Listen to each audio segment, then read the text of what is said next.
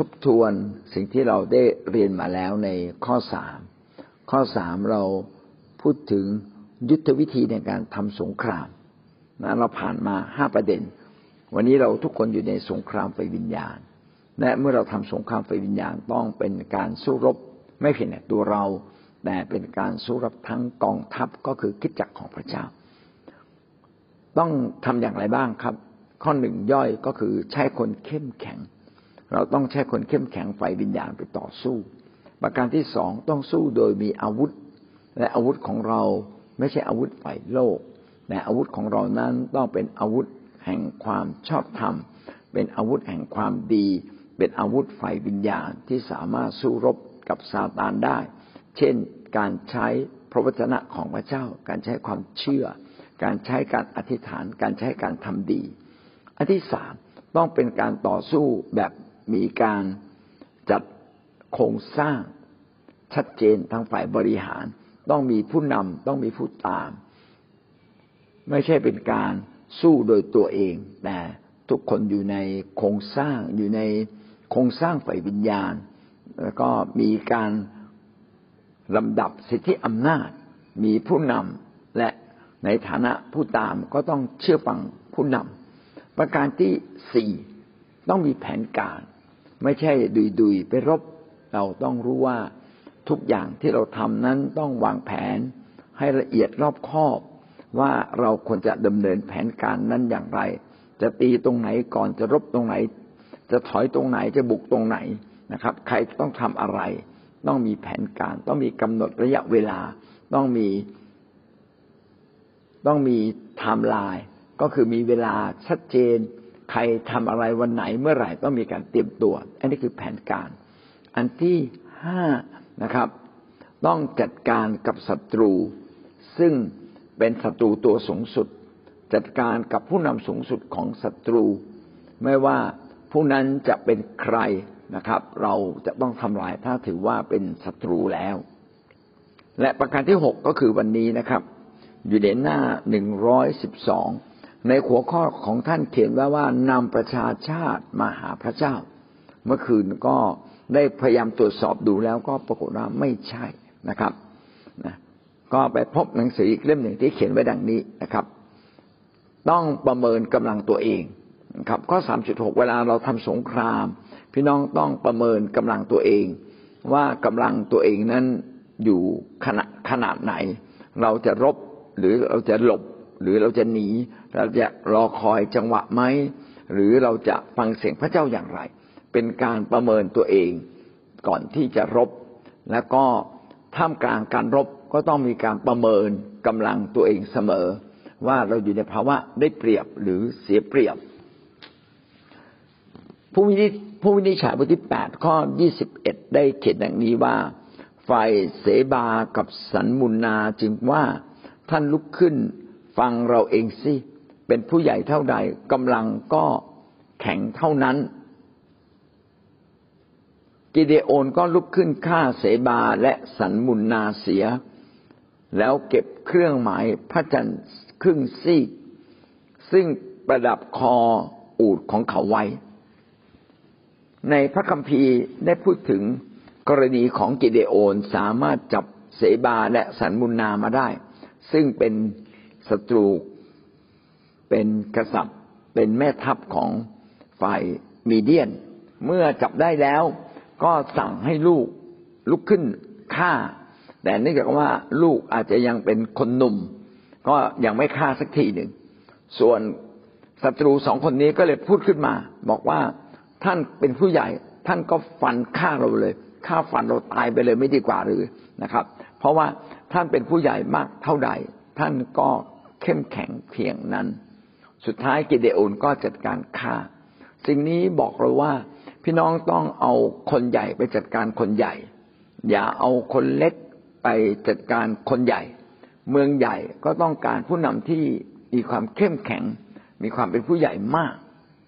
เมืองเล็กคิดจักเล็กก็ใช้บุคคลที่เป็นคนใหม่ก็ได้ แต่ถ้าเป็นแคร์ใหญ่ เป็นหน่วยใหญ่ ๆ ก็ต้องใช้คนที่มีความสามารถมาก เพื่อจะไปแก้ไขปัญหา เช่นเดียวกันถ้าเราอยากจะจับนักธุรกิจขนาดใหญ่ จะดูแลคนที่เป็นเกียรติมีเกียรติในสังคมมีความรู้ความสามารถในสังคม เราก็ต้องเอาคนที่คู่ควรนะเอานักธุรกิจใหญ่ เอาคนที่มีความรู้ความสามารถนี่ไปจับ ถ้าเราจับคนเข้มแข็ง เข้ามาเป็นสมาชิกในคิดจักถ้าคนเหล่านั้นหนึ่งคนได้ลุกขึ้นมา ก็จะมีผลต่อคิดจักอย่างมาก ดังนั้นเราจึงต้องจัดความเหมาะสมอยู่เสมอในการทำงานรับใช้พระเจ้า วันนี้เราต้องพัฒนาตัวเราเองขึ้น และก็เพื่อที่เราจะมีกำลังมากขึ้นมากขึ้น เพื่อเราจะทำงานใหญ่ได้ยิ่งขึ้นด้วย ดังนั้นในพระคัมภีร์ตรงนี้เราก็จะเห็นว่ากิเดโอนก็ไปจัดการฆ่า เสบากับสันมุนาเองนะครับ และสิ่งที่เสบากับสันมุนาพูดก็เป็นหลักความจริง ว่าเป็นผู้ใหญ่เท่าใดก็มีกำลังเข้มแข็งมากเท่านั้นหวังว่าพี่น้องเราจะรู้ว่าในโบสถ์เราใครคือคนที่เป็นผู้ใหญ่ฝ่ายวิญญาณ คนที่มีกำลังมากก็หาใช่ จะเป็นผู้ใหญ่ฝ่ายวิญญาณเสมอไป บางทีเราอาจจะเป็นคนที่น้อยใจง่าย เราก็ไม่สามารถเป็นผู้นำฝ่ายวิญญาณได้ดี ถ้าเราเป็นคนที่หงุดหงิดง่าย ก็ไม่สามารถเป็นไปได้ ที่เราจะทำงานใหญ่ได้ สิ่งนี้ก็เป็นสิ่งที่พระเจ้าเตือนใจผมเช่นกัน พระเจ้าบอกว่าขอความชื่นชมยินดี ในพระวิญญาณบริสุทธิ์ในปีนี้ แล้วผมก็จะขอเพื่อสามารถที่จะเรามีกำลังมากขึ้น จะทำงานใหญ่หลวงได้มากขึ้น ต่อมาในพระคัมภีร์หนึ่งซามูเอลบทที่ยี่สิบสามข้อหนึ่งถึงข้อยี่สิบเจ็ดเป็นทั้งบทเลยนะครับหนึ่งซามูเอลบทที่ยี่สิบสามก็จะอ่านบางข้อที่เกี่ยวข้องให้พี่น้องฟังนะครับ เดี๋ยวผมให้พี่น้องฟังนะครับ พระคัมภีร์บทนี้ก็พูดถึงดาวิดนะครับว่าดาวิดต้องเผชิญกับคนฟิลิสเตีย ขณะนั้นเองดาวิดมีกำลังแค่หกร้อยคน แล้วก็ต้องเผชิญหน้ากับการต่อสู้ การพัฒนาตัวเอง การที่จะเอาตัวรอดให้ได้ เพื่อรักษาเวลาและวันหนึ่ง ดาวิดซึ่งถูกเจอไม่ว่าจะเป็นกษัตริย์ ก็จะได้สามารถเป็นกษัตริย์อย่างแท้จริง เป็นการรอคอยเวลาของพระเจ้า ในเวลานั้นเองดาวิดต้องเผชิญหลายสิ่งหลายอย่าง ดาวิดต้องรู้ว่ามีเวท เวลาใดที่ตนเองต้องหลบซ่อนเวลาใดต้องหนี เวลาใดต้องเผชิญหน้า ทั้งนี้เองก็เช่นเดียวกันนะครับ กองทัพของฟิลิสเตียเนี่ยกำลังรบกับเมืองเคอิลา ซึ่งไม่ใช่เป็นเมืองของดาวิดนะครับ แต่เป็นเมืองที่อยู่ใกล้ๆดาวิดคนฟิลิสเตียเนี่ยจะมาปล้นเอาข้าวไป ทีนี้ดาวิดก็เลยถามพระเจ้า ว่าควรไหมที่เขาจะจะยกกองทัพ ซึ่งมีคนเพียงแค่หกร้อยคนเนี่ย ไปสู้รบกับคนฟิลิสเตีย ขณะที่ถามนั้นปรากฏว่าคนของดาวิดก็บอกอย่าไป ไปได้ยังไงนะครับ เมืองเคอิลาก็ไม่ใช่เมืองของเรา ขณะเดียวกันฟิลิสเตียก็มีกำลังจำนวนมาก ถ้าไปเนี่ยมีโอกาสแพ้ แต่ว่าดาวิดก็รู้ว่าแม้ตัวเองนั้นมีหกร้อยคนไม่สามารถชนะได้ ก็อยากจะฟังเสียงพระเจ้ามากกว่า ว่าพระเจ้าว่าอย่างไร ปรากฏว่าพระเจ้าก็พูดดังนี้นะครับ ในข้อสองกล่าวว่าจงไปต่อสู้ คนฟิลิสเตียและช่วยเมืองเคอิลาไว้ เนื่องจากว่าพระเจ้าพูดอย่างนี้ แต่ว่าคนบางคนก็กลัวไม่อยากขึ้นไปนะครับบอกว่าขณะที่เราหลบหลบซ่อนซ่อนอยู่ตรงนี้ เราก็ยังกลัวถ้าขึ้นไปยังเคอิลาซึ่งต้องไปเผชิญหน้ากับคนฟิลิสเตียโดยตรง เราจะไม่กลัวยิ่งกว่านั้นหรือ อันนี้ก็เป็นเรื่องจริงนะครับ ว่าขณะที่ดาวิดเนี่ยหลบซ่อนอยู่ในท้องถิ่น ในถิ่นทุรกันดารหรือในป่าเขาเนี่ย ดาวิดหนีใครครับหนีซาอูลซึ่งตามล่าเขาขณะเดียวกันก็หนีกองทัพคนต่างชาติด้วย ก็คือกลัวหมดกลัวทั้งกองทัพฟิลิสเตียคนต่างชาติ กลัวทั้งซาอูล แล้วแล้วนี่เรายังจะไปเผชิญหน้า เพื่อไปป้องกันเมือง เคอิลาได้อย่างไรนะครับ เมื่อมีการท้วงติงเช่นนั้น ดาวิดก็ทูลถามพระเจ้าเป็นครั้งที่สองข้อสี่นะครับ แล้วดาวิดก็ทูลถามพระเจ้าอีก และพระเจ้าตอบท่านว่าจงลุกขึ้นไปยังเมืองเคอิลาเถิด เพราะเราจะมอบคนฟิลิสเตียไว้ในมือของเจ้า แล้วดาวิดก็ทำตาม สุดท้ายดาวิดก็ชนะนะครับ ชนะคนฟิลิสเตีย แล้วก็สามารถกู้เมืองเคอีลาห์ได้ ดาวิดเข้าไปอยู่ในเมืองเคอีลาห์ชั่วขณะหนึ่งนะครับ ตอนนั้นก็มีผู้คนมากมายนะครับ ตามหาดาวิดก็เข้ามาในเมืองนี้ด้วย ต่อมาไม่ช้าไม่นานนะครับ ก็ข่าวนี้ก็รู้ไปถึงซาอูลซาอูลก็ยกทัพมามาเมืองเคดีอาจะมาจัดการ ดาวิดก็กลัวสิครับ เพราะเมืองนี้ไม่ใช่เมืองของดาวิดโดยตรงเพียงแต่เป็นเมืองที่ดาวิดได้ช่วยกู้ไว้ ประชาชนจะซื่อสัตย์กับดาวิดจริงๆไหม ดาวิดต้องประเมินฐานะตัวเองและประเมินกำลังตัวเองอยู่ตลอดเวลา ว่าภาวะเช่นนี้ ดาวิดจะจะสู้รบอย่างไร ดาวิดก็ทูลถามพระเจ้าอีกครั้งหนึ่ง ในข้อที่สิบนะครับ ดาวิดกราบทูลว่าข้าแต่พระเยโฮวา พระเจ้าแห่งอิสราเอลผู้รับใช้ของพระองค์ได้ยิน แน่ว่าซาอูลหาช่องที่จะมายังเคอิลา เพื่อทำลายเมืองนี้ เพราะข้าพระองค์เป็นเหตุ ดาวิดก็พูดกับพระเจ้าแบบเหมือนกับสนทนากันเลยนะครับ พระองค์ซาอูลเนี่ยตามล่าข้าพระองค์นะ แล้วข้าพระองค์อยู่เมืองนี้ข้าพระองค์ควรจะอยู่หรือควรจะไปนะครับข้าคนในเมืองนี้จะทรยศข้าพเจ้าไหมจะจับข้าพเจ้า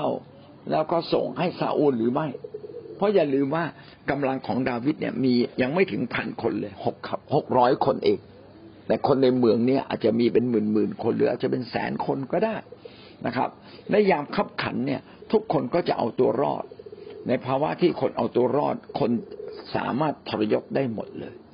ดาวิดก็ถามพระเจ้า พระเจ้าก็บอกดาวิดนะ บอกว่าใช่คนในเมืองนี้นะครับ ในยามขับขันก็จะจับดาวิดและพรรคพวก ส่งให้กับซาอูล พี่น้องทราบไหมครับว่า อย่าว่าแต่คนในเมืองนี้จับดาวิดเลย แม้แต่คนของดาวิดเองที่ไม่ซื่อสัตย์บางคน ถ้าอยู่ในความขับขัน บางคนก็ซื่อสัตย์นะครับ แต่บางคนก็จะทรยศอาจจะไปร่วมมือกับประชาชน ชาวเมืองเคดีอาแล้วก็จับดาวิดไปก็ได้งั้นดาวิดเนี่ยอยู่ในภาวะที่ต้องประเมินอยู่ตลอดเวลา ประเมินสถานการณ์ตลอดประเมินกำลังตัวเองตลอด นะครับ ต้องพึ่งพาสติปัญญาพิเศษจากพระเจ้า แล้วก็จะต้องรู้ว่าใครกันแน่ที่สามารถช่วยเขาได้จริงๆพี่น้องจะเห็นว่าในการดำเนินชีวิตกับพระเจ้าเช่นเดียวกัน เราต้องประเมินตัวเราเองเสมอนะครับ ว่าเราเองเนี่ยสามารถทำงานได้มากน้อยแค่ไหน เราสามารถในภาวะแบบเนี้ยเราต้องสู้แบบไหน ใช้อาวุธแบบไหนนะครับ เป็นต้น ในข้อสิบแปดนะครับ ดาวิดได้มีโอกาสพบกับโยนาธาน โยนาธานเนี่ยเป็นลูกของกษัตริย์ซาอูล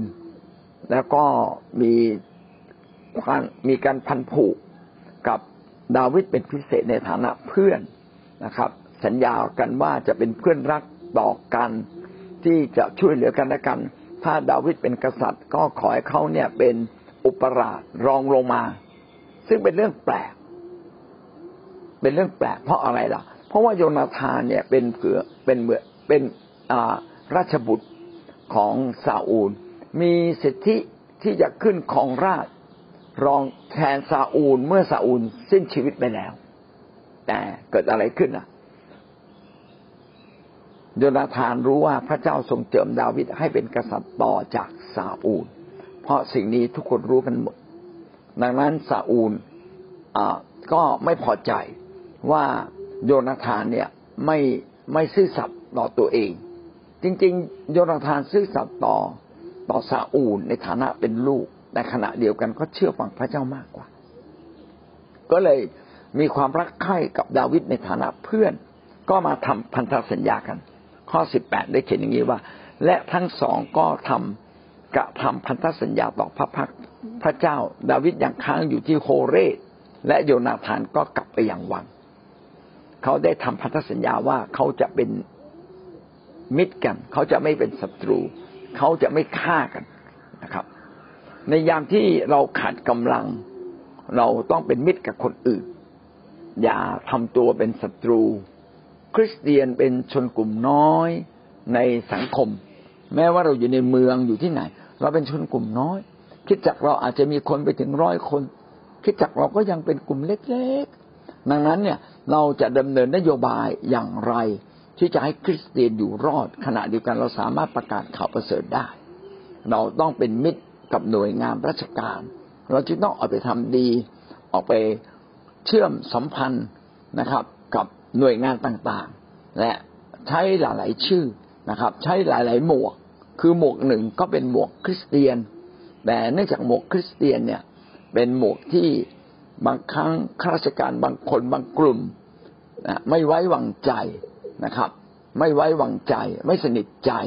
เพราะว่ารู้สึกว่าเป็นศาสนาที่แตกต่างกัน และก็คริสเตียนก็มักจะทำอะไรที่ค่อนข้างจะดีในหลายสิ่งหลายอย่าง ก็จะทำให้คนที่มีจิตใจคับแคบไม่เข้าใจเรา อันนี้ก็เป็นสิ่งที่สำคัญมากว่าคริสเตียนต้องร่วมมือ กับหน่วยงานองค์กร เอกชน หน่วยงานที่เขาทาดี ที่เขามีความบริสุทธิ์ใจให้มาก เราต้องมีเพื่อนให้มาก อันนี้ก็เป็นสิ่งที่เราต้องประเมินประเมินชีวิตของคริสตจักรประเมินชีวิต ทั้งหมดของคริสตจักรความหวังทั้งประเทศ ว่าเราจะต่างคนต่างทำหรือจะทำร่วมกัน ผมก็ขอบคุณพระเจ้าที่ผู้นำของเรา แล้วก็ผู้รับใช้ของพระเจ้าแต่ละคนเนี่ยมีสติปัญญาที่จะบอกว่าใช่เราต้องทำบางสิ่งบางอย่าง ที่จะเป็นคุณกับสังคมที่ทุกคนไม่ปฏิเสธ แท้จริงเราทำสิ่งเหล่านี้ด้วยชีวิตจิตใจของเราอยู่แล้วนะครับ เราจะร่วมมือกับใครเราไม่ร่วมมือ เราก็ทำอยู่แล้วแต่ในเมื่อเราทำทั้งที เราก็ควรจะเสริมกำลังกันและกัน เช่นคิดจักทั่วทั้งประเทศ ทำในชื่อเดียวกัน ขณะเดียวกัน เราก็จะต้องทำในรูปของไม่ใช้ชื่อคริสตจักร ซึ่งจะทำให้บางคนอาจจะเป็นอาจจะเป็นเขาเรียกว่าตำตาเขาอะนะครับ ไม่ดีนะเราก็ใช้ชื่อที่เป็นธรรมดา เพราะว่าคนธรรมดาทำดีก็มีเยอะแยะ เราจึงมีหลายหมวก นะครับ ในคริสตจักรของพระเจ้า และเราทำทุกสิ่ง เพื่อเราจะรับการปกป้องคุ้มครอง และเพื่อเราจะทำดีอย่างมากที่สุด เพื่อเราจะประกาศข่าวประเสริฐ ซึ่งเป็นสิ่งที่มีคุณค่ามากที่สุด เราจึงต้องคิดที่จะทำไมตรีนะครับ มีพันธสัญญาทำไมตรีกับคนรอบข้าง ที่เขายินดีร่วมกับเรา ขณะเดียวกันพี่น้องจะเห็นว่า แม้ดาวิดจะมีไมตรี กับราชโอรสของกษัตริย์ทีเดียว แต่ดาวิดก็ยังหลบซ่อนอยู่นะครับ หลบซ่อนอยู่ อยู่ในที่กำลังเข้มแข็ง ข้อสิบเก้ากล่าวว่า ฝ่ายชาวซิปได้ขึ้นไปหาซาอูลที่กิเบอาทูลว่า ดาวิดได้ซ่อนตัวอยู่ท่ามกลางพวกข้าพระบาท ในที่กำบังเข้มแข็งที่โฮเรตบนเนินเขาฮาคีลา ซึ่งอยู่ใต้เยซิโมดไม่ใช่หรือคำว่าไม่ใช่หรือเนี่ย ก็คือกำลังบอกว่านั่นแหละอยู่ตรงนั้นแหละนะครับดาวิดแม้จะมีพระเจ้าคอยสนับสนุน แม้จะมีสติปัญญา แม้จะมีพันธะไมตรีกับบุคคลสำคัญ แต่ดาวิดรู้ว่าถ้าตอนนี้เนี่ยออกไปอยู่ในเมือง หรือมีความโดดเด่นขึ้นมา ไม่หลบเงียบๆแล้วก็อาจจะไม่สามารถดำรง กองกำลังของตัวเองอยู่ได้ ก็ต้องหลบนะครับ อยู่ในถิ่นธุรกันดารก็ปรากฏว่าชาวบ้านชาวช่องนะครับก็คาบข่าวนี้นะครับ ไปบอกกับกษัตริย์ซาอูล ไปบอกกับกษัตริย์ซาอูลดาวิดเลยต้องถามพระเจ้าอีกทีหนึ่งนะครับเอ๊ะควรจะอยู่หรือควรจะไปนะสุดท้ายดาวิดก็หนีไปหนีไปอยู่ที่อื่นนะครับ สิ่งนี้ก็ทำให้เรารู้ว่า แท้จริงในขณะที่เรากำลังน้อย หรือบางทีกำลังมากก็ได้ ขณะที่เรามีชัยชนะ พี่น้องควรจะประเมินตนเองอยู่เสมอว่าเวลานี้เราควรจะทำอะไร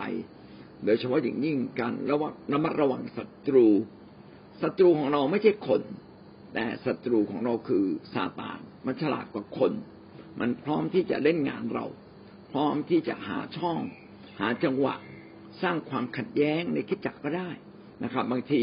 ถ้าเราเป็นคนที่ไม่รู้จักคิดเห็นแก่ส่วนรวม ตัวเราเองนี่แหละ ก็อาจจะพลาดนะผมก็มีโอกาสพลาดได้เสมอ แท้จริงทุกคนมีโอกาสพลาด ที่เราจะออกนอกลู่นอกทาง อย่างที่ผมบอกว่า แม้แต่กองกำลังของเราเอง ในเวลาขับขันยังสามารถจับเรา เพื่อที่จะไป ได้รับรางวัลจากศัตรู หรือเหนียวตัวรอดก็ได้นะครับ ความซื่อสัตย์นั้นก็ขึ้นกับสถานการณ์ด้วย แต่คนที่ซื่อสัตย์จริง ๆ อยู่ที่ไหนก็จะเป็นพระพรสำหรับเราอย่างแท้จริง อันนี้ก็เป็นสิ่งที่สอนเราว่าเราจะต้องตรวจสอบต้องประเมินนะครับ หลายสิ่งหลายอย่างในในคิดจักที่ท่านทำอยู่ ท่านต้องประเมินคนของท่านนะครับ ว่าเขาซื่อสัตย์จริง ๆ ไหมเช่น ผม ได้แนะนำว่าการเงินเนี่ยสามารถตรวจสอบคนได้ คนที่พูดดีกับคนที่พูดดีและถวายก็แตกต่างกันนะครับ คนที่ถวายสิบรถอย่างสัตย์ซื่อนะครับ กับคนที่ไม่ถวายอย่างสัตย์ซื่อ แม้เป็นทีมงานด้วยกันก็แตกต่างกันนะครับ มันไม่ได้เกี่ยวกับว่าเขาเองอมีภารกิจมีภาระในชีวิตมากหรือน้อย แต่เกี่ยวกับความสัตย์ซื่อของเขา มีมากหรือน้อย ดังนั้นทุกอย่างเนี่ยเป็นวิธีการช่วยตรวจสอบคน ขณะเดียวกันก็ เราก็จะได้ช่วยเหลือบุคคลที่อ่อนแอ เพราะว่าไม่ใช่ทุกคนที่อ่อนแอตลอดเวลา แต่บางครั้งเมื่อเราอ่อนแอ เราก็ต้องการความช่วยเหลือ ต้องการคำอธิษฐาน ถ้าเราอยู่ด้วยกันโดยที่ไม่รู้ว่า ใครคิดอย่างไร ใครเป็นอย่างไร พี่น้องก็จะเป็นคนหนึ่งที่ตาบอดทีเดียวนี่เราควรจะรู้ว่า คนอื่นที่อยู่รอบข้างเราเขาคิดอย่างไรนะครับ ทีมทีมทีมรับใช้ร่วมกับเรา ถ้าเราเป็นหัวหน้าแคร์พี่เลี้ยงที่อยู่ร่วมกับเราเขาคิดอย่างไรเขามีจุดอ่อนอะไร เพื่อเราจะใช้ความรักของพระเจ้า เข้าไปแก้ไขในสิ่งเหล่านี้ได้ แต่ถ้าเราไม่ได้ประเมินสิ่งเหล่านี้เลยนะครับ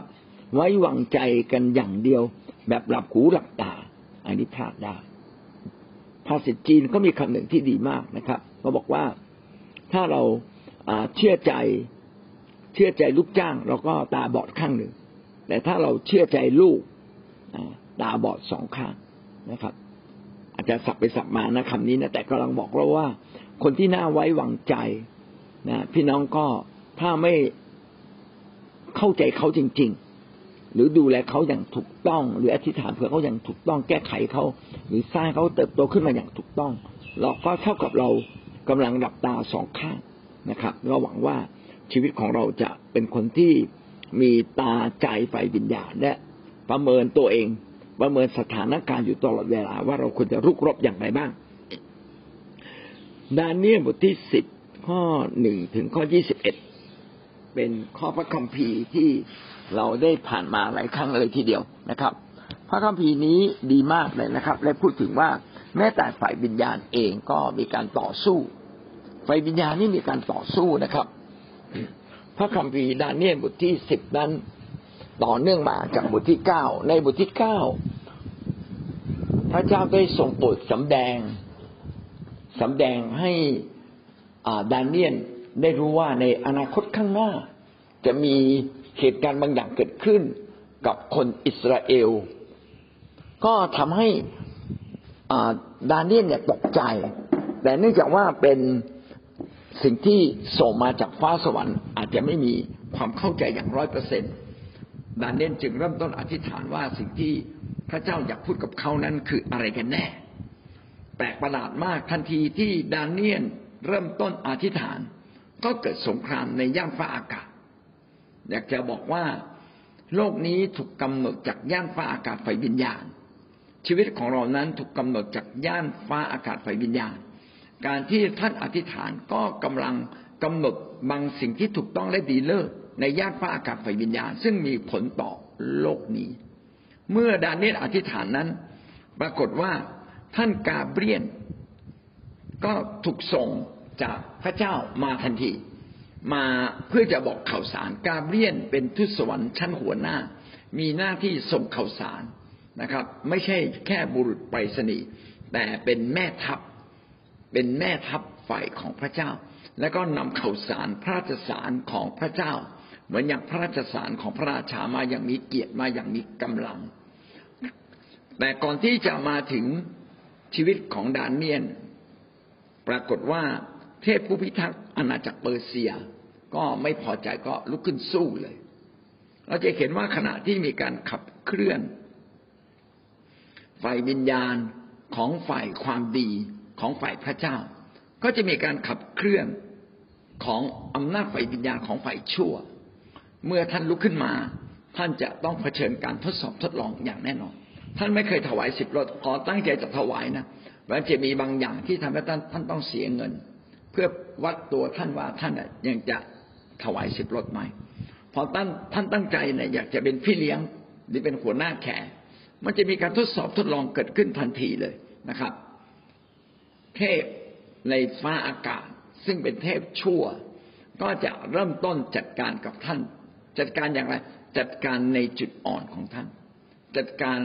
เพื่อบอกท่านว่าท่านไม่ควรไปรับใช้ ท่านไม่ควรเติบโต ดังนั้นทุกคนที่เติบโตและตั้งใจทำสิ่งใหม่ ต้องเผชิญกับการต่อต้านของฝ่ายวิญญาณชั่วอย่างแน่นอน มากบ้างน้อยบ้าง และเราทุกคนต้องชนะ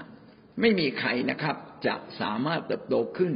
โดยที่ไม่ชนะจุดอ่อนตัวเอง มันเป็นไปไม่ได้ เมื่อท่านเติบโตขึ้นจุดอ่อนท่านจะค่อยๆหมดไป ตามที่ท่านได้ต่อสู้นั้น เราจึงต้องเผชิญกับจุดอ่อนและต่อสู้ เรื่องนี้ก็เช่นเดียวกัน ผู้พิทักษ์ราชอาณาจักรเปอร์เซียไม่พอใจที่กาเบรียนจะนำข่าวมาถึงมาถึง ท่านดาเนียนก็เลยมากั้นเอาไว้นะครับ ก็เลยเกิดสงครามระหว่างกาเบียนกับทูตสวรรค์ฝ่ายเปอร์เซีย สู้รบกันอยู่ 21 วัน ตามเวลาแห่งการอธิษฐานของผู้เผยพระวจนะดาเนียน อธิษฐานอยู่ 21 วันครับ จนกระทั่งในวันที่ยี่สิบเอ็ดนั้น พระเจ้าก็เขียนว่า คงจะน่าเนิ่นเนิ่นช้านานไปแล้วนะครับ แล้วก็ท่านดานเนียนก็ไม่ได้หยุดอธิษฐานเลย ยังมีความแสดงความมุ่งมั่นตั้งใจที่จะไปข้างหน้าต่อไป พระเจ้าก็เลยส่งทูตสวรรค์อีกท่านหนึ่ง ชื่อว่ามิคาเอล มิคาเอลก็เลยมาสู้รบกับทูตสวรรค์ฝ่ายเปอร์เซีย แล้วก็ให้ดานเนียนเนี่ยหนีดานเนียนก็เลยเป็นอิสระนะครับ รีบมาแจ้งข่าวกับท่านดานเนียน จะอ่านพระคัมภีร์ให้ฟังนะครับ แล้วท่านพูดกับข้าพเจ้าว่าท่านในที่นี้คือมิคาเอล พูดกับดาเนียนว่า ดาเนียนเอ๋ยอย่ากลัวเลย เพราะตั้งแต่วันแรกที่ท่านได้ตั้งใจจะเข้าใจ และถ่อมตัวลงต่อพระเจ้าของท่านนั้น คือตั้งแต่วันแรกที่ดาเนียนถ่อมใจลงและตั้งใจอธิษฐานกับพระเจ้า พระเจ้าทรงฟังถ้อยคำของท่าน และข้าพเจ้ามาด้วยถ้อยคำของท่านอ๋อโทษทีครับ แล้วท่านพูดกับข้าพเจ้าคือกาเบียนนะครับ กาเบียนพูดกับข้าพเจ้า พระเจ้าทรงฟังถ้อยคำของท่าน และข้าพเจ้ากาเบียนก็มาด้วยถ้อยคำของท่าน ก็คือกาเบียนนั้นถูกพระเจ้าส่งมา เพื่อที่จะมาเฉลยคำตอบกับนิมิตบางอย่างที่พระเจ้าให้ปรากฏขึ้นกับชีวิตของดานเนียน เพื่อจะบอกประชาชนในอนาคตก็คือพวกเรานะว่าจะเกิดอะไรขึ้นในยุคหน้า กับคนอิสราเอลกับผู้เชื่อกับคนของพระเจ้า ข้อสิบสามกล่าวว่า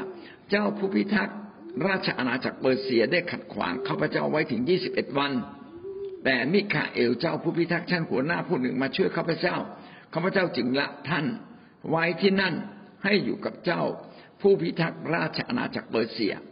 ข้าพเจ้ามากระทำให้ท่าน เข้าใจถึงสิ่งซึ่งตกกับชนชาติของท่านในการละภายหน้า เพราะอย่างนิมิตยังมีนิมิตเกี่ยวกับวาระนั้น อันนี้ก็เป็นทั้งหมดที่ผมได้เล่าให้อธิบายพี่น้องฟังก่อนหน้านี้ และสิ่งนี้มันเกี่ยวอะไรกับการประเมินตนเอง ผมอยากจะกำลังบอกพี่น้องที่รักยิ่งเมื่อดูจากข้อพระคัมภีร์ตรงนี้ทำให้เราเกิดความเข้าใจว่า แท้จริง สงครามฝ่ายวิญญาณเนี่ย มันเป็นสงครามทั้งในมิติในโลกนี้ และการในมิติฝ่ายย่างฟ้าอากาศที่เรามองไม่เห็น อันนี้คือเรื่องที่หนึ่งเมื่อท่านกำลังเผชิญปัญหาอะไรกำลังสู้กับอะไรในแผ่นดินโลกนี้ ไม่ว่าจะเป็นเรื่องคิดจักเรื่องส่วนตัว อะไรก็ตามที่เป็นเรื่องของท่าน ก็ล้วนแต่เกี่ยวข้องกับคริสตจักร เพราะว่าชีวิตของเรานั้นเป็นชีวิตที่ มอบถวายให้งานของพระเจ้าเติบโต ขณะเดียวกันก็เป็นการต่อสู้ฝ่ายวิญญาณ ด้วยระหว่างการเติบโตของคิดจักร การเติบโตของพี่น้อง ร่วมกับการที่มารซาตาน มันจะพยายาม กดขี่ข่มเหงรังแก และทำให้งานของคิดจักรไม่เติบโตเป็นการสู้กันตลอดเวลาน้ำมันมาซาตานมามาแบบไหนมาตาม มาถึงเราผ่านจุดอ่อน ผ่านการพลั้งเผลอของเราบางทีเราอาจจะเป็นคนดีเลิศไม่มีจุดอ่อน สมมุติว่าเราไม่เคยเป็นคนขี้โกรธเลย เราเป็นคนที่รอบคอบมีแผนงานอยู่เสมอ มีตารางเวลาอยู่เสมอ เราเป็นคนที่มีพักพวกเพื่อนฝูงเยอะอะไรก็ตามแต่เราเป็นนักอธิษฐานไหมบางทีเราไม่ได้อธิษฐานเผื่อเราทุกเรื่อง พอเราไม่ได้รอบคอบในทุกเรื่อง เมื่อออกรบ เราอาจจะพ่ายแพ้ จากตรงนี้เนี่ยผมนึกถึงเรื่องเล่าเรื่องหนึ่งเขาบอกแม่ทัพคนหนึ่งเนี่ย ยกกองทัพออกไป มีไปประทะกับอีกฝ่ายหนึ่ง เป็นกองทัพใหญ่นะครับ ระหว่างกองทัพใหญ่กับกองทัพใหญ่รบกัน แต่ปรากฏว่าคนที่เตรียมม้าให้กับแม่ทัพไม่ละเอียดรอบคอบไม่ละเอียดรอบคอบปรากฏว่าเกือบม้าข้างหนึ่งอะ มันเกือบจะหลุดอยู่แล้ว แล้วไม่ได้ตีให้มันติดกับม้าอย่างแน่นหนาปรากฏว่าเกือกม้าหลุดข้างหนึ่งทำให้ม้าตัวนั้นเนี่ย ขาดพลังในการวิ่ง เมื่อขาดพลังในการวิ่ง บางทีจะหลบซ้ายหลบขวาในการสู้รบกับข้าศึก ก็รู้สึกไม่คล่องแคล่วสุดท้ายแม่ทัพคนที่เกือกม้าหลุดเนี่ยนะครับ ทุกอีกฝ่ายหนึ่งฟันเสียชีวิต เพราะว่าไม่คล่องตัวเท่าที่ควร เห็นไหมครับว่า เมื่อแม่ทัพเสียชีวิต ทั้งกองทัพก็พ่ายแพ้ ทั้งกองทัพพ่ายแพ้ เพราะเกือกม้าเพียงแค่เกือกเล็ก ๆ เกือกหนึ่ง ซึ่งไม่ตีให้มาติดสนิทกับเกือกกับกับม้า ที่นี้เราจะเห็นว่าเราเป็นนักรบฝ่ายวิญญาณเราจึงต้องประเมินทุกด้านลองประเมินทั้งการเตรียมพร้อมฝ่ายกายภาพ ขณะเดียวกันต้องเตรียมพร้อมฝ่ายวิญญาณ เราทำทุกสิ่งอะไรก็ตามที่เป็นสิ่งใหม่ ซึ่งเป็นสิ่งต้องเผชิญหน้ากับศัตรูมาก พี่น้องจะต้องอธิษฐานให้มากเข้าไว้ ออกไปทำแค่อธิษฐานเผื่อแค่ไม่ให้ฝนตกมีบรรยากาศดีนะครับ ให้ผู้เชื่อมาตรงเวลา ให้อย่าได้มีอะไรขัดขวางขัดขวางก็มาได้ ให้การสอนสอนอย่างดี มีการอธิษฐานอย่างดี อันนี้เป็นความรอบครอบไฟวิญญาณ ดังนั้นการรอบครอบฝ่ายวิญญาณจึงทำให้เกิดสงครามที่มีชัยชนะในย่านฟ้าอากาศฝ่ายวิญญาณด้วย ความเกลียดชัง การรู้สึกเฉยๆนะครับ การขาดความรัก ไม่สามารถทำให้งานของพระเจ้าเคลื่อนไปได้ เราจึงต้องมีความพร้อมในสิ่งเหล่านี้ ถ้าเราไม่พร้อมรีบอธิษฐานนะครับ สารภาพบาปและเริ่มต้นใหม่ เราก็จะกลายเป็นนักรบของพระเจ้า แทนที่เราจะกลายเป็นไส้ศึกของซาตาน พระคัมภีร์ก็ได้พูดต่อไปนะครับ อีกหลายข้อหลายประเด็นด้วยกันนะครับ ในภาวะหนึ่งนั้น เมื่อกาเบียนมาใกล้กับท่านดานเนียน เนื่องจากทูตสวรรค์เนี่ยก็มีอำนาจฝ่ายวิญญาณ ขณะที่ท่านดานเนียนเนี่ยเป็นมนุษย์ เมื่อเผชิญกับ ทูตสวรรค์ไฟวิญญาณดาเนียนเองก็หมดเรี่ยวหมดแรงเลยนะครับ สุดเข่าลงไปหมดเรี่ยวหมดแรง แล้วเกิดความกลัวเกิดขึ้น ข้อสิบเก้าพระคัมภีร์จึงเขียนดังนี้นะครับ ว่าท่านกล่าวว่า โอ บุรุษผู้เป็นที่รักอย่างยิ่งอย่ากกลัวเลย สวัสดิภาพจงมีแก่ท่าน จงเข้มแข็ง เออจง เข้มแข็งเถิด เมื่อท่านพูดเช่นนั้นแล้วข้าพเจ้าก็มีกำลังขึ้นและกล่าวว่า ขอเจ้านายของข้าพเจ้าจงพูดไปเถิด เพราะท่านได้ให้กำลังข้าพเจ้าแล้ว เป็นสิ่งที่สำคัญมากว่า หัวหน้าผู้รับใช้ของพระเจ้าจะต้องเป็นคนที่มีกำลัง ถ้าขาดกำลังเขาจะนำกองทัพฝ่ายวิญญาณเนี่ยไม่ได้ เราจึงต้องรักผู้นำของเราให้มาก อย่ารู้สึกเกลียดชัง อย่ารู้สึกไม่พอใจ ไม่ว่าจริงหรือไม่จริงดีหรือไม่ดี เพราะอะไรเพราะว่า เขาเป็นตัวแทนในการปกป้องเราทั้งคิดจักร ถ้าเรารู้สึกไม่ดีต่อผู้นำของเรา ก็เท่ากับเราเป็นไส้ศึกนะครับ กรุงศรีอยุธยาก็แตกเพราะพระยาจักรีเป็นไส้ศึกให้กับพม่า ชีวิตเราก็เช่นเดียวกัน ถ้าเราไม่ได้รักผู้นำด้วยความจริงใจ พี่น้องเรากำลังบั่นทอนผู้นำของเราฝ่ายวิญญาณ มันจะมีการสู้รบฝ่ายวิญญาณนะครับ เมื่อเรารู้สึกไม่พอใจผู้นำผมเองก็เคยเป็นเช่นนี้นะครับ ไม่ได้หมายถึงว่าจะกล่าวถึงผู้ใดเป็นพิเศษ มีหลายครั้งที่ผมเองนั้นไม่เข้าใจเรื่องสิทธิอำนาจ หรือบางครั้งเข้าใจแล้วก็ยังทำตัวผิดต่อเรื่องสิทธิอำนาจนะรู้สึกว่าอยากจะแนะนำอยากจะพูดบอกว่าควรจะทำอย่างนั้นทำอย่างนี้ แต่พี่น้องเราสามารถพูดได้ด้วยความถ่อมใจ ถ้าเราไม่ได้มาด้วยท่าทีแห่งความถ่อมใจได้รับ เราก็อยู่ฝ่ายศัตรูนะครับ เรากำลังทำร้ายนะผู้นำของเราเองบั่นทอนกำลังใจผู้นำของเรา เราควรจะให้ผู้นำของเรามีกำลังใจอย่างมากนะครับด้วยการถ่อมใจด้วยการรักด้วยการให้เกียรติผู้นำด้วยการฟังเสียงผู้นำเช่นเดียวกันครับ ท่านดานเนียนในเวลานั้นก็เป็นตัวแทนของมนุษย์ทั้งสิ้น ในการรับรับข่าวสารจากพระเจ้า เพื่อจะบันทึกไว้ไว้ว่าในอนาคตข้างหน้า ในยุคสุดท้ายจะเกิดอะไรขึ้น แต่ว่าเวลานั้นท่านดาเนียนขาดกำลังอยู่ในความกลัวอกสันขวัญแขวน ไม่สามารถที่จะรับความรู้ใหม่นะครับ แม้แม้รู้ก็ฟังไม่เข้าหูนะหลายคนเนี่ยฟังคำเทศเหมือนกับเราใช่ไหมครับ แต่ทำไมฟังเราไม่เข้าไม่ตกในใจ เพราะอยู่ในความวังวนของเรื่องความกลัวเรื่องความ ไม่พอใจเรื่องการเกลียดเรื่องความโกรธ เพราะวจนะของพระเจ้าไม่สามารถเข้าไปยังชีวิตและกดออกฤทธิ์ได้เลยนะครับ อันนี้ก็เป็นสิ่งที่เราจะต้องให้กำลังกับผู้นำใครเป็นผู้นำระดับบนควรจะได้รับกำลังเป็นพิเศษจากเรา และดาดานเนตเองก็เช่นเดียวกัน ก็จึงพูดคำนี้นะครับในสิบเก้าข้อยี่สิบที่เขาบอกว่า พอ ทูตสวรรค์กาเบรียนบอกว่าท่านเป็นบุตรที่รักอย่ากลัวนะจงมีกำลังขึ้น จงเข้มแข็งพี่น้องแปลกประหลาดไหมผมก็เคยแปลกประหลาดใจนะว่าแค่คำพูด มันจะเก็บมีกำลังขนาดนั้นเหรอมันทำให้คนคนหนึ่งมีกำลังขึ้นมาได้จริงหรือ อันนี้คือเรื่องจริงนะครับคำพูดใด ๆ ก็ตามที่มันตกลงมาในใจ มันจะส่งผลต่อชีวิตของเราครับ ถ้าเราพูด สิ่งที่เป็นความเข้มแข็งพูดเรื่อยๆพูดเรื่อยๆมันตกลงลงมาในใจ จิตใจเราก็จะเข้มแข็ง และเราก็จะพบความสำเร็จแห่งชีวิตด้วยความเข้มแข็งนั้น แต่ถ้าเราคิดผิดเราบน่นบนบนบนบนสิ่งที่เราบ่นอาจจะเป็นเรื่องจริงหรือไม่จริง ก็ไม่ไม่สำคัญ แต่คำบ่นมันตกลงมาในใจ ความรู้สึกไม่ดีมันตกลงไปในใจ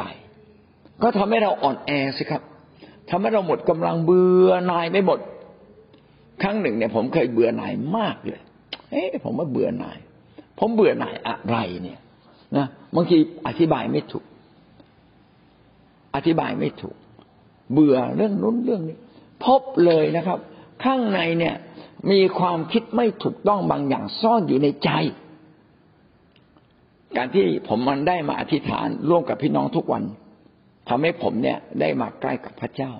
ผมได้นมัสการได้อธิษฐาน และพระเจ้าพูดเลย พระเจ้าเปิดม่านฟ้าออก ความมืดมันเริ่มหมดไป ความสว่างเริ่มเกิดขึ้นบางมุมในจิตใจ มองเห็นเลยจับได้แล้วไอ้ซาตาน ไอ้ซาตานซาตานทำให้เราเยือกยิ่งมองเห็นแต่ความดีของตัวเอง มองเห็นความผิดคนอื่น ชัดเจนเกินไปแล้วเขาผิด ผิดก็ผิดนะผิดก็ปิดด้วยความรักสิครับ เหมือนพระคริสต์นะครับ เราไม่ใช่คนชอบธรรมเลย แต่พระคริสต์เอาความชอบธรรมของพระองค์ปิดความอาธรรมของเรา เช่นเดียวกัน เมื่อเราเห็นความผิดของคนอื่น เราก็ควรจะเอาความรักไปปิดความผิดของคนอื่น เออเราจะช่วยเขาอย่างไรเพื่อเขาจะดีขึ้น ถ้าเราไม่ทำแบบนี้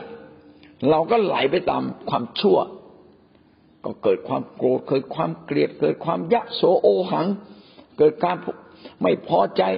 จะบน่นจะพูดอะไรออกมามากมายเต็มไปหมดเลย และสิ่งที่เราพูดนี่แหละนะครับ มันเป็นสงครามไฟวิญญาณ มันทำให้เราพ่ายแพ้ขณะที่เราคิดเราพูดเราทำนู่นแหละ บนฟ้าย่านฟ้าอากาศ มันรบกันนะครับ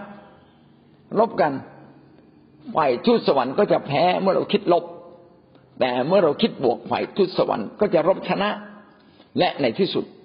เมื่อบนย่านฟ้ากับรบชนะ ใจเราก็ชนะด้วย มันเป็นการปลดปล่อยเป็นทอดๆจากบนมาสู่ล่าง ผมขอบคุณพระเจ้ามากที่ได้มาสอนพระคัมภีร์เรื่องนี้ทำให้เกิดความเข้าใจมากเลยนะครับ เกิดความเข้าใจมากแกนหวังว่าเราเองก็จะต้องอธิษฐานเผื่อผู้นำให้เยอะ เพื่อท่านจะมีกำลัง เพื่อท่านจะได้ปรับตัวเองได้ง่ายขึ้นนะครับ เพื่อท่านจะสามารถสู้รบได้คล่องแคล่วด้วยกำลัง เพราะเราเป็นผู้รับใช้พระเจ้าที่ต้องการเสริมกำลังผู้นำเราไม่ต้องการทำลายผู้นำของเรา ขณะเดียวกันในตัวเราเอง เราก็ต้องประเมินกำลังตัวเราเองอยู่เสมอ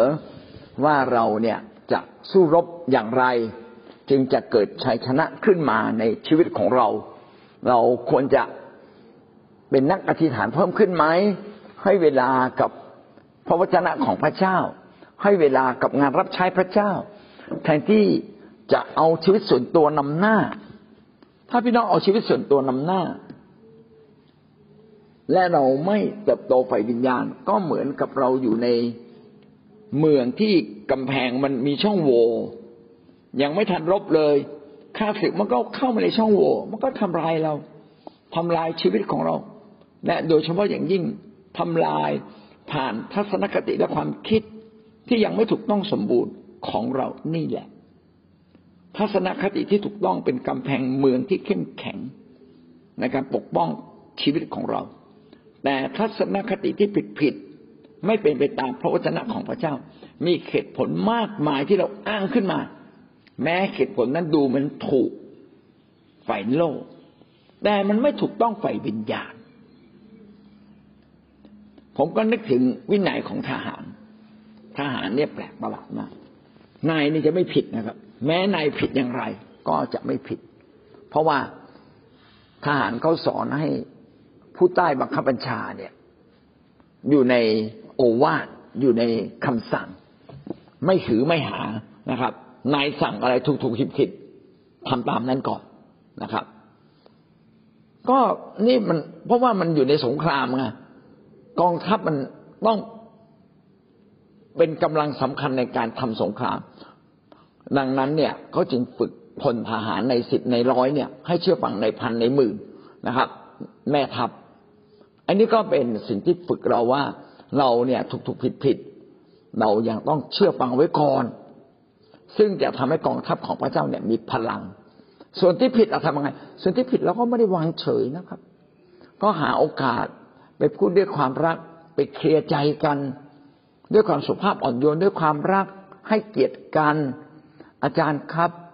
ที่อาจารย์พูดแบบนี้เออดีมาก แต่ว่ามันก็มีจุดอ่อนอย่างนี้นะครับ ผมก็อยากเสนออีกมุมหนึ่ง ให้อาจารย์ได้รับทราบ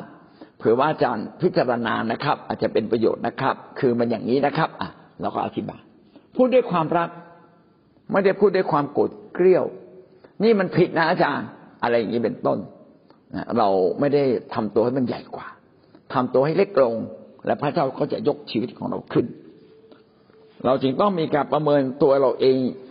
อย่างเข้มแข็งและสม่ำเสมอนะครับ เอาละสุดท้ายสามสิบเจ็ด ถ้าเราชนะต้องชนะแบบหมดจบ คือหมดสิ้น เวลาทำลายต้องทำลายหมดสิ้นทำลายความบาปทำลายจนหมดสิ้นทำลายศัตรูทำลายจนหมดสิ้น อันนี้ผมไม่ได้หมายถึงภาพไฟกายภาพไฟเดียว มันมีความหมายไฟวิญญาณด้วย แต่ที่ยกมาหลายอย่างนั้นเป็นไฟกายภาพเป็นเรื่องของสงคราม เพื่อพี่น้องจะรู้ว่า เวลาจัดการศัตรูต้องจัดการอย่างรับคาบ เช่นเดียวกันการจัดการความบาปต้องจัดการแบบเด็ดขาด อย่าอลุ่มอล่วย อย่าไว้ชีวิตมารซาตานความบาปที่มันกระทำต่อเรา เชื่อเลยธรรมบัญญัติบทที่ยี่บทบทที่สองข้อที่สิบสี่กล่าวว่า เจ้าจงลุกเดินทางไปข้ามลุ่มแม่น้ำอาโนนดูเถิด เราได้มอบสิโหนชาวอโมไรผู้เป็นกษัตริย์เมืองเฮสโบน เมืองของเขาไว้ในมือของเจ้า เจ้าทั้งหลายจงตั้งต้นยึดเมืองนั้น และสู้รบกับเขา คือไม่ใช่ไปขอร้อง ไปสู้ ไปสู้รบกับศัตรูนะครับ ถ้าท่านไม่สู้รบ เวลาอยู่ในสงคราม ท่านไม่สู้รบกับศัตรู ศัตรูก็จะสู้รบกับท่าน ถ้าท่านไม่ฆ่าศัตรู ศัตรูจะฆ่าท่าน ใน สงครามจึงไม่ค่อยมีเมตตา นอกจากว่าเราได้เปรียบจริง ๆ เราก็จะบอกว่ายกมือขึ้น ถูกล้อมไม่หมดแล้วมอบลง ถ้าไม่มอบลงจะยิงนะครับ อันนี้จับเป็น จับเป็นเราก็ไม่ทำลาย เพราะว่าสิ่งอันตรายนั่นคืออาวุธ แต่ถ้าตัวเขาถูกจับเข้าสู่กรงขังแล้ว ก็ไม่มีอันตรายนะครับ เช่นเดียวกัน วันนี้เราสู้รบจนถึงที่สุดไหมจนกระทั่งเราจับศัตรูได้ไหมจนกระทั่งเราชนะไหมถ้าจับไม่ได้ ก็ต้องจับตาย จับเป็นไม่ได้ก็ต้องจับตาย เฉลยธรรมบัญญัติบทที่สามข้อที่สามกล่าวว่า พระเยโฮวาห์พระเจ้าของเรา จึงได้ส่งมอบไว้ในมือของเรา ทั้งโอ้กษัตริย์เมืองบาชาน และพลโยธาทั้งหลายของท่าน และเราทั้งหลายได้ฆ่าตีจนไม่มีเหลือ ฆ่าศัตรูจนไม่มีเหลือฆ่าอย่างสิ้นเชิง พระเจ้าของเราเป็นพระเจ้าแห่งนักรบ และรู้ว่าลูกของพระองค์นั้นเป็นบุคคลที่อ่อนกำลัง พระเจ้ามองคนอิสราเอลว่าเป็นผู้ที่ต้องปกปักรักษาไว้ เป็นผู้ที่มีคุณค่า บางครั้งอาจจะอ่อนกำลังเมื่อเทียบกับศัตรู ดังนั้นถ้าศัตรูยกกองทัพมาก็ต้องจัดการนะครับ ให้สิ้นซากไป ยูชัวบทที่สิบข้อยี่สิบแปดก็พูดทำนองเดียวกันนะครับ ให้เราประหารคนในเมืองนั้นเสียด้วยคมดาบทั้งเจ้าเมืองและเมืองนั้นด้วย และคนในเมืองนั้นท่านทั้งหลายจงทำลายเขาอย่างสิ้นเชิงนะครับ รวมทุกชีวิตที่มีอยู่ในเมือง ไม่มีเหลือสักคนเดียว ก็ให้ทำลายจนหมดสิ้นไม่เหลือสักคนเดียวทำไมต้องทำลายจนหมดสิ้น ราะว่าพระเจ้ารู้ว่าคนยิวนั้นอ่อนแอในความเชื่อ แม้พระเจ้าจะสำแดงฤทธิ์เดชอย่างมากมาย คนยิวก็ยังอ่อนแอในความเชื่อ อ่อนแอในเรื่องเพศ อ่อนแอในเรื่องทรัพย์บางทีมีทรัพย์เยอะๆก็สามารถจูงใจคนยิวให้ออกนอกทางพระเจ้าได้ หรือเรื่องเพศนะหญิงสาวสวยๆหรือหนุ่มหล่อๆนะครับ ก็สามารถทำให้คนยิวเนี่ย ไปบูชาพระอื่นๆได้ อันนี้ก็เป็นสิ่งที่ต้องระวังนะครับ ก็เป็นสิ่งที่ต้องระวัง เพราะฉะนั้นสิ่งที่ผู้รับใช้ของพระเจ้าต้องทำก็คือทำตามคำของพระเจ้าคำของพระเจ้าก็บอกว่าให้จัดการอย่างสิ้นซากย้ายเหลือบรรดาความเชื่ออื่น ๆ ที่มันจะมาล่อลวงเราอีกต่อไปกำลังบอกเราว่าถ้าพี่น้องต่อสู้ฝ่ายวิญญาณ ต่อสู้กับความชั่ว ต่อสู้กับลัทธิผิดๆพี่น้องต้องปฏิเสธมันอย่างสิ้นเชิงนะครับ ปิดประตูทุกประตูอย่างสิ้นเชิง ไม่ต้องไปคุย ไม่ต้องไปฟังหลายคนไปดู YouTube นอกโบสถ์ผมอยากแนะนำนะครับ ฟังเฉพาะในโบสถ์เรา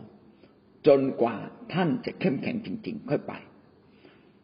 ผมก็นึกถึงอดัมกับเอวา ถ้าเอวาเนี่ยไม่เป็นเพื่อนกับงู คือไม่ไปตอบรับ สนทนากับงูซึ่งเป็นตัวแทนของซาตานในเวลานั้น เอวาจะไม่ล้มลง จะไม่ถูกหลอกลวง แต่เพราะว่าเปิดช่องไงเปิดช่องไปเจรจา เช่นเดียวกัน ชีวิตของเรานั้น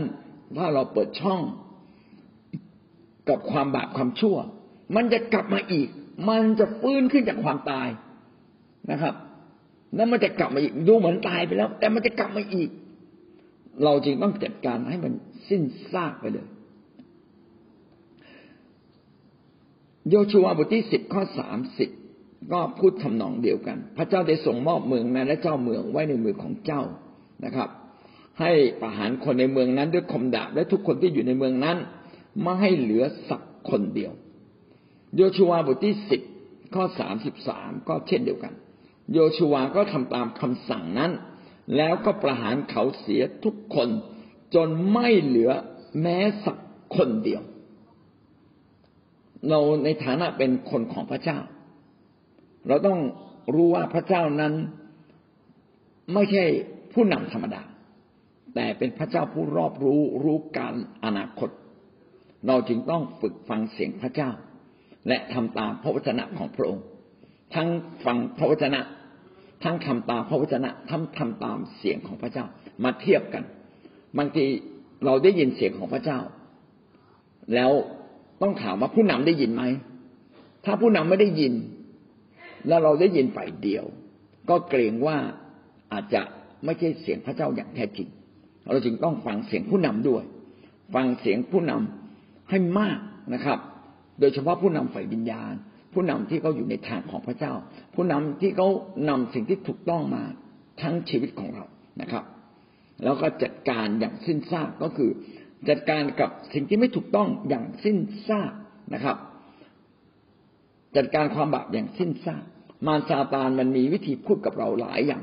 ที่ไม่อยากให้มันจัดการ ไม่อยากให้มันต้องออกจากชีวิตของเรา มันจะผ่อนปลนเราอยู่ตลอดเวลานะครับ ผมเชื่อว่าพี่น้องเคยจะมีเคยมีประสบการณ์ใน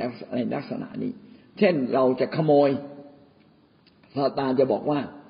อืม มันก็สมควรอยู่นะ เงินของเขาก็เงินหมื่นของเขาก็เล็กน้อย แต่เงินพันของเราก็มีค่า เรายังต้องดูแลคิดจักนะ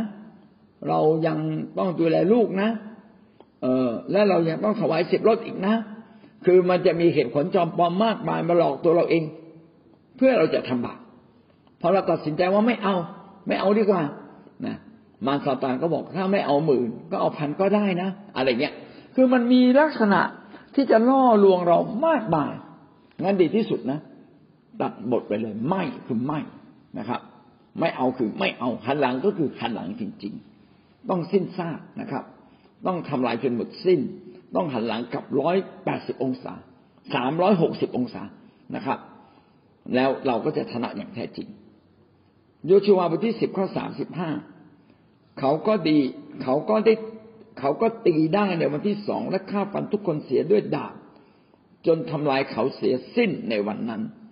ทำลายเสียสิ้นทำลายทันทีในวันนั้นไม่ยืดเยื้อนะครับ ไม่ยืดเยื้อจัดการเลย ขอบคุณพระเจ้า โยชูวาบทที่สิบข้อสี่สิบนะครับ ทั้งเจ้าเมืองทั้งหมดของเมืองนั้นด้วย ท่านไม่ให้เหลือสักคนเดียว แต่ได้ทำลายทุกสิ่งที่หายใจเสีย ก็คือทำลายมนุษย์ทุกคนนะครับ มนุษย์ทุกคนไม่ทราบว่าสัตว์ด้วยหรือเปล่านะแต่โดยเฉพาะเจ้าเมืองต้องจัดการ หัวหน้าต้องจัดการ แม่ทัพต้องจัดการให้สิ้นซากไปเฉลยธรรมบัญญัติบทที่ยี่สิบข้อสิบหกอย่าไว้ชีวิตสิ่งใด ๆ ที่หายใจได้ โอ้เด็ดขาดมากยูชัวบทที่สิบเอ็ดข้อสิบสี่แต่เขาได้ประหารมนุษย์ทุกคนเสียด้วยคมดาบ นะครับ จนทำลายเสียสิ้น สิ่งใดที่หายใจได้เขาก็ไม่ให้เหลืออยู่เลยอาเมนนี่ก็เป็นสิ่งที่บอกเราว่าเวลาจัดการกับศัตรูต้องจัดการอย่างเด็ดขาด โดยเฉพาะอย่างยิ่งซาตานนะครับ โดยเฉพาะอย่างยิ่งความบาปผู้วินิจฉัยบทที่เจ็ดข้อที่สิบห้าก็เป็นอันเดียวกันนะครับ สุดท้ายมี โอเรบโอเรบกับเสเอกเจ้านายสองคนของคนมีเดียก็ถูกจับได้แล้วก็ถูกฆ่าอย่างหมดสิ้นอย่างสิ้นซากนะครับ โดยกิเดโอน ที่ฝั่งตะวันออกของแม่น้ำจอแดน ทั้งหมดนี้ผมได้ข้อคิดที่สำคัญมากว่า บางครั้งเราผ่อนปลนกับความชั่ว ผ่อนปลนกับความบาปเราไม่ได้จัดการอย่างสิ้นซากเรายังเหลือทิ้งไว้ในคิสจักร เรายังเหลือทิ้งไว้ในตัวเราเอง แต่จริง ๆ คนที่ทำผิดแล้วถูกตักเตือน อันดับแรกต้องแก้ไขเขาด้วยความรัก ให้โอกาสครั้งที่หนึ่งครั้งที่สองครั้งที่สามถ้าครั้งที่สามยังผิดอีก ก็ต้องพูดตรงๆ ต้องมีการลงวินัย ตักเตือนและลงวินัย ถ้าลงวินัยแล้วยังไม่ปรับปรับปรุงแก้ไขยังดำรงความคิดอยู่อย่างนั้น ก็บอกว่า คุณไปพักสงบที่บ้านชั่วขณะหนึ่งก่อน ให้ไปอยู่กับมารซาตานสักพักหนึ่ง เราจะไม่อธิษฐานเผื่อท่านในมุมนี้ แต่เราจะขอพระเจ้าทรง ลงโทษท่านอย่างเหมาะสม เพื่อท่านจะได้คิดได้ การที่เราสูญเสียถูกลงโทษในโลกนี้มันเรื่องดีนะครับ บางทีเสียเงินสักห้าพันห้าร้อยมันก็ดีนะครับ เพื่อเราจะได้คิดได้ อะไรที่มันเจ็บเราจะคิด อะไรที่มันได้อยู่เรื่อยๆเราจะไม่คิด บางครั้งเนี่ยหัวโนบ้างก็เรื่องดีหกล้มบ้างก็เป็นเรื่องดี พระเจ้าไม่เอาถึงชีวิตหรอก แค่เตือนสติ พระเจ้าให้เสียเงินเป็นการเตือนสตินะเนี่ยเราก็ต้องรู้ว่าอะไรคือสิ่งที่ถูกต้องก็ดำเนินชีวิตถูกต้องร้อยเปอร์เซ็นความผิดก็แก้ไขร้อยเปอร์เซ็นเออพี่น้องถ้าเราปลูกฝังความคิดแบบนี้ไว้ในคิดจักไว้ในตัวเราเอง นะโดยเฉพาะผู้นำนะจัดการตัวเองก่อน เมื่อเราจัดการตัวเราเอง เราก็จะสามารถที่ไปแก้ไขสิ่งต่างๆ อย่างมีสติปัญญาและด้วยความรัก แต่เบื้องหลังคือจัดการอย่างเด็ดขาดแม้ด้วยความรักก็เด็ดขาดป้องกันอย่างดีที่สุดนะครับ เพื่อรักษาทุกคนไว้จนถึงวันสุดท้ายในพระคริสต์ รักษาทุกคนไว้ในคิดจักสงวนทุกคนไว้ ไม่ต้องการทิ้งใคร ไม่ต้องการให้ใครอยู่เบื้องหลังออยู่ถูกทิ้งเอาไว้ ไม่ใช่อยู่เบื้องหลัง ถูกทิ้งเอาไว้ พาทุกคนไปเข้าเฝ้าพระเจ้าถวายแด่พระองค์นะอย่างสมบูรณ์และดีที่สุด นี่ก็เป็นการสู้รบฝ่ายวิญญาณทั้งหมดเจ็ดประการ ขอบคุณพระเจ้านะครับ ทุกประการก็เป็นสิ่งที่สอนสร้างชีวิตของเรา วิธีในการรบหนึ่งใช้คนเข้มแข็ง เราจึงต้องเข้มแข็งขึ้น ใช้อาวุธฝ่ายวิญญาณ ใช้อาวุธฝ่ายความชอบธรรมไปสู้ คือใช้ความรักใช้ความดี ไม่ใช่ใช้ไม่ได้ใช้ความโหดร้าย ประการที่สามมีการจัดระบบระเบียบมีโครงสร้างนะครับ มีการออกกันไนอย่างชัดเจน ใครคือหัวหน้า ใครคือหัวหน้าฝ่าย ใครคือหัวหน้าผู้นำทั้งหมด ต้องมีแผนการต้องจัดการกับผู้นำสูงสุด ศัตรูตัวใหญ่ จัดการกับตัวใหญ่ ต่อมาอันที่หกนะครับ ก็คือต้องมีการประเมินกำลังตัวเองอยู่เสมอว่าเราควรจะรบแบบไหน เราควรจะสู้ด้วยเรื่องแบบไหน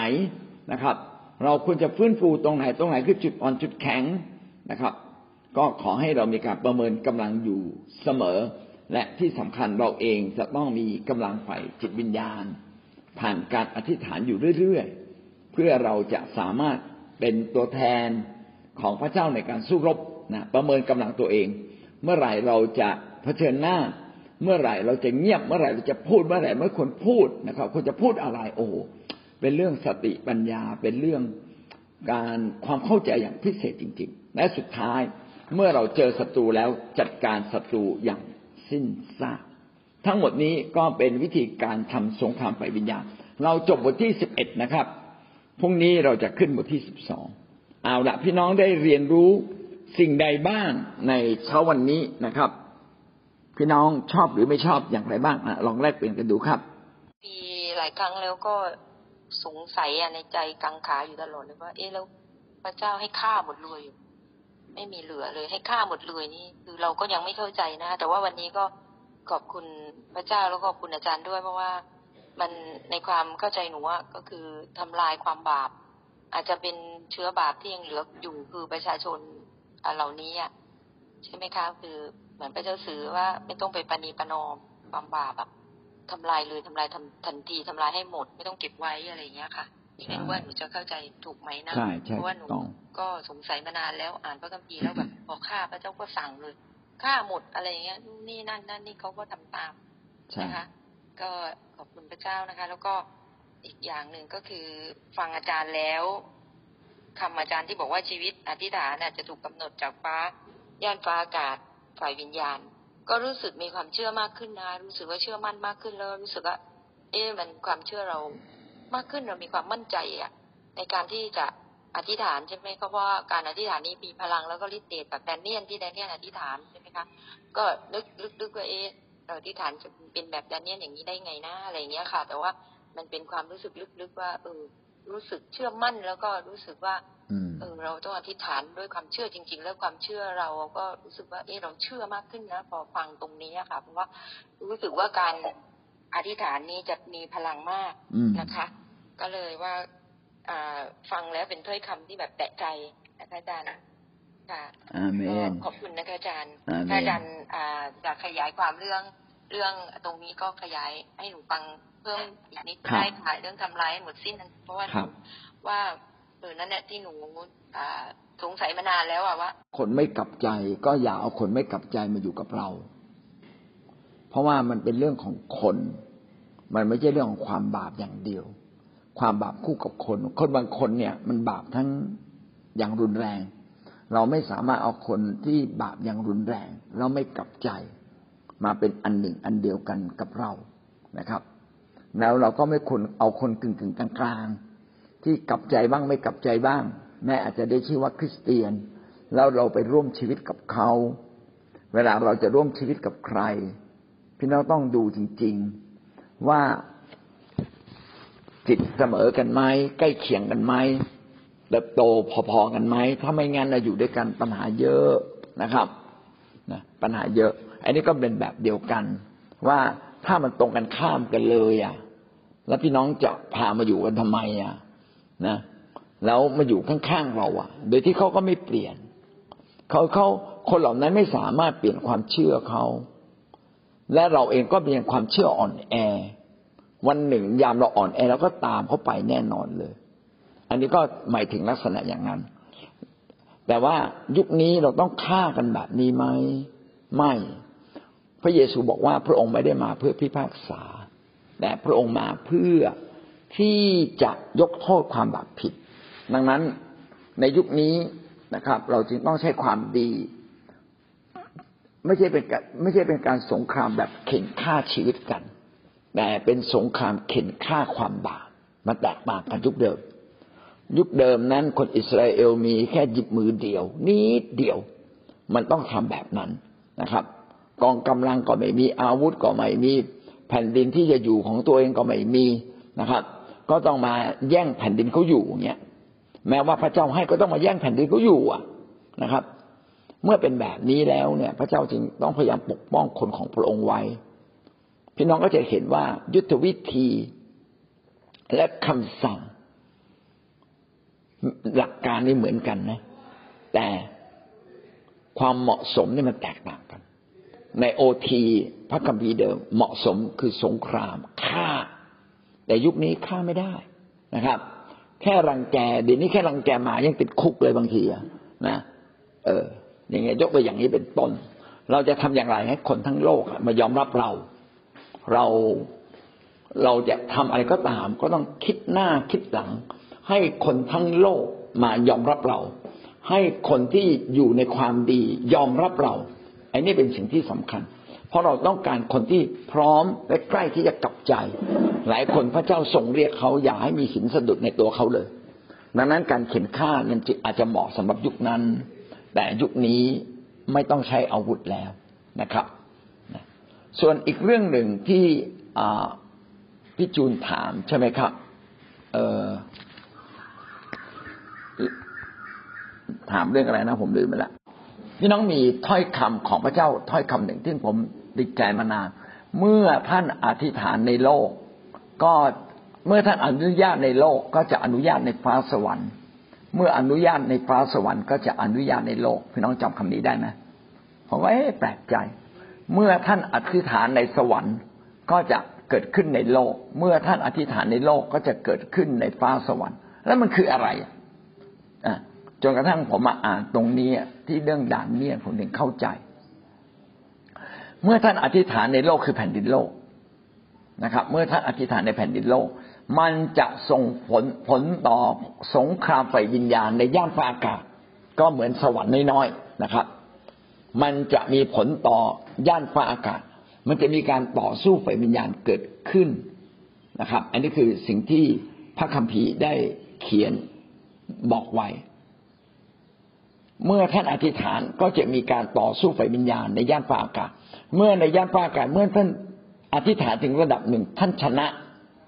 สงครามไฟวิญญาณนั้นชนะ ก็จะเกิดผลต่อสงครามไฟโลกในแผ่นดินโลกนี้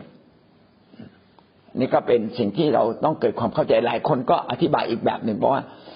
เมื่อท่านอธิษฐานในสวรรค์ก็เข้าหมายถึงในคริสตจักร แล้วก็จะมีผลต่อโลกข้างนอก อันนี้ก็มีความเป็นไม่ได้อีกเช่นเดียวกัน เมื่อท่านอธิษฐานในคริสตจักรเหมือนกับท่านอธิษฐานในฟ้าสวรรค์นะครับแม้ก็มีผลต่อโลก แต่ผมอยากจะอธิบายในสิ่งที่ลึกลงไปกว่านั้นว่า เมื่อท่านอธิษฐานนั้น มันมีสงครามไฟวิญญาณเกิดขึ้นในย่านฟ้าอากาศ และในสงครามย่านฟ้าอากาศนั้น เป็นตัวกำหนดผลแห่งโลกนี้ทั้งสิ้น เมื่อท่านอธิษฐานเผื่อลูกของท่าน ที่อาจจะยังเกเรอยู่บ้าง เคยคิดจักที่กำลังอ่อนแออยู่บ้าง อย่าตกใจที่มันยังไม่เปลี่ยนอธิษฐานจนสงครามฝ่ายวิญญาณนั้นชนะเมื่อไหร่ สิ่งนั้นจะเปลี่ยนและจะเกิดขึ้นและการเกิดขึ้นนั้นจะเกิดขึ้นในเวลาอันเหมาะสม อย่างแน่นอน ขอให้ท่านมั่นใจว่าทุกครั้งที่ท่านอธิษฐานชัยชนะกำลังเพิ่มขึ้น และความยิ่งใหญ่กำลังตามมา เมื่อท่านเข้าใจแบบนี้ เราก็จะเป็นคนที่มีชัยชนะอย่างแท้จริงในที่สุดครับ มีสักท่านไหมครับ ด้วยกับที่คุณเปรมฤดีพูดนะครับ ว่าการอ่านอธิษฐานนั้นมีความสำคัญมาก การอธิษฐานเหมือนกับเป็นการหวานเป็นการปลูก เป็นการปลูก พี่น้องปลูกต้นไม้อะไรมันจะได้สิ่งนั้น ใจของเราเนี่ยคิดตลอดเวลา ถ้าท่านคิดสิ่งดี สิ่งชั่วมันจะไม่อยู่ในใจ แต่ถ้าเราคิดสิ่งชั่วสิ่งดีมันจะถูกขับไล่ออกไป ความมืดมันจะขับไล่ความสว่าง แต่ถ้าเราพูดสิ่งดี คิดสิ่งดี อธิษฐานในสิ่งดีนะครับ ความสว่างจะชนะความมืด อะไรก็ตามที่ปลูกฝังไว้ในใจ มันจะออกฤทธิ์ในที่สุดนะครับ จะส่งผลในที่สุด นี่นี่จึงเป็นสิ่งที่สอนชีวิตของเรา ว่าชีวิตของเรานั้น ถ้าท่านไม่เปิดทีวีช่องที่เป็นละครดี พี่น้องก็จะเปิดช่องละครร้ายนะครับ ถ้าท่านไม่ดูข่าวสาร ท่านก็จะไปดูละครไร้สาระ วันนี้เราจึงต้องเปิดความคิดของเรา ในสิ่งที่ถูกต้องอยู่เสมอ เราต้องอ่านพระวจนะท่องอ่านภาวนานะครับ ฟังเสียงของพระเจ้า เราจะต้องอธิษฐาน เอาถ้อยคำของพระเจ้า เอานิมิต เอาสิ่งดีของพระเจ้ามาพูด ทุกครั้งที่เราพูดสิ่งนั้นก็จะเริ่มออกฤทธิ์อยู่ในชีวิตของเรา เมื่อถูกฝังลงมาในใจเราเมื่อไหร่นะมีคำนี้อีกคำหนึ่งเมื่อมันฝังลึกลงมาในใจเราเมื่อไหร่ มันจึงจะมีการแปลเปลี่ยนนะครับ เราจึงต้องมีการภาวนาให้ถ้อยคำของพระเจ้านะฝังลึกในตัวเรา ดังนั้นจึงไม่ใช่แค่อธิษฐาน จะต้องอธิษฐานจนเป็นชีวิต ให้ความคิดใหม่ ให้สิ่งใหม่ ให้พระวจนะของพระเจ้าฝังลึกอยู่ในใจนะคริสเตียนจึงต้องเข้ามาร่วมประชุม คริสเตียนจึงต้องไปค่าย คริสเตียนจึงต้องพยายาม เขามีการประชุมที่ไหนนะครับ มีการประชุม PCTNC มีการประชุมอะไรเกี่ยวกับฝ่ายของพระเจ้านะครับ โดยเฉพาะอย่างยิ่งนะครับ การเข้าร่วมกลุ่มพี่น้อง พระคัมภีร์จริงบอกว่าอย่าขาดการสามัคคีธรรม ถ้าเราเป็นดุนฟืนเล็กๆ เราต้องอยู่ในกองฟืนมันจึงจะลุกเป็นไฟ ถ้าเราเป็นดุนฟืนเล็กๆ แล้วยังไม่เข้าสู่กองไฟ มันก็เผาไหม้ตัวเองหมดสิ้น เราก็ไม่สามารถเป็นความสว่างแก่ใครได้เลย เราก็จะเป็นคนที่อยู่ในความอ่อนแอในในที่สุดเราก็พ่ายแพ้ต่อความคิดผิดผิดหรือทัศนคติผิดผิดที่ไม่ถูกต้องตามพระคัมภีร์ของตัวเราเอง ล้มลงด้วยตัวเราเอง นี่คือวิธีการของซาตานที่จะทำให้เราล้มลงในตัวเราเองงั้นเราจึงต้องเข้ากลุ่มจึงต้องฟังสิ่งดี ต้องฟังคำพยานดีๆ ฟังคำเทศนาที่ถูกต้องดีๆนะครับ ต้องรับใช้พระเจ้ากับคนที่เขาเข้มแข็งและและสิ่งเหล่านี้ก็จะทำให้เราชนะสงครามไปวิญญาณอย่างแท้จริงนะครับ ก็หวังว่าพี่น้องจะมีชัยชนะนะครับ ค่ะ ขอบคุณพระเจ้าค่ะเอเมนเอเมนค่ะ ขอบคุณพระอาจารย์นะคะ เอออาจารย์คะเออเมื่อกี้ได้ได้ฟังเออที่อาจารย์สอนว่าเรื่องเราต้องอธิษฐานเผื่อผู้นำเราต้องรักผู้นำให้มากๆเพราะว่าผู้นำต้องท่านต้องเผชิญกับอ่อปัญหาหลายสิ่งหลายอย่างหนักกว่าเราทำให้รู้สึกว่าลึกซึ้งมากค่ะอาจารย์ รู้สึกว่า เออ เราต้องอธิษฐานเผื่อผู้นำให้เยอะเพราะว่าท่านก็ต้องแบกภาระหนักมากกว่าเราต้องทำหลายสิ่งหลายอย่างหนักมากทำให้รู้สึกเตือนใจพี่จอยว่า เออ ต่อไปนี้เราจะต้องอธิษฐานเผื่อผู้นำให้เยอะๆรักผู้นำให้เยอะๆเข้าใจผู้นำให้เยอะๆเราอย่าเออบางเมื่อก่อนก็บางครั้งก็มีอคติบ้างกับผู้นำ เอ่อเล็กๆมีอคติเล็ก ๆ น้อยๆกับผู้นำแต่พอมาฟังคำนี้ก็รู้สึกว่ามันมันซึ้งมากเลยค่ะอาจารย์ซึ้งในคำสอนที่อาจารย์บอกอาเมนสอนเมื่อกี้อะค่ะไม่เพียงแต่ต้องอธิษฐานนะครับ อะไรก็ตามที่เราพอจะสนับสนุนผู้นำเราได้ การแค่ช่วยถือของเขาชิ้นหนึ่งก็ยังมีคุณค่า เวลาผู้นำเดินมา เดินไปกับผู้นำอาจารย์มีอะไรให้ใช้หนูไหมมีอะไรช่วยไหม ถามเวลาผู้นำก็ทำอะไรถามว่ามีอะไรให้หนูช่วยไหมครับ มีอะไรให้ผมช่วยไหมครับ เพราะว่าเป็นสิ่งที่ดีมากเลย คนที่เห็นผู้นำทำอะไรนะเราเฉยเราเรียกเรายิ่งเฉย โอ้แสดงว่าเขานี่ไม่ไม่รู้สึกเลยว่า เออเราเนี่ยควรจะมีส่วนในอาณาจักรพระเจ้ามากขึ้นด้วยการช่วยเหลือผู้นำนะอยากให้พวกเราเนี่ยได้ดูแลห่วงใยผู้นำนะครับ เพราะว่าผู้นำก็เป็นผู้หนึ่งที่มีความสำคัญมาก แม่ทัพตายนะครับ กองทัพก็แพ้นะครับ ต้แม่ทัพอยู่กองทัพก็ชนะครับ ขอพระเจ้าอวยพรนะครับ วันนี้ก็เลยเวลาไปแล้วนะครับ ขอพระเจ้าอวยพรพี่น้องทุกท่านนะครับ สวัสดีครับ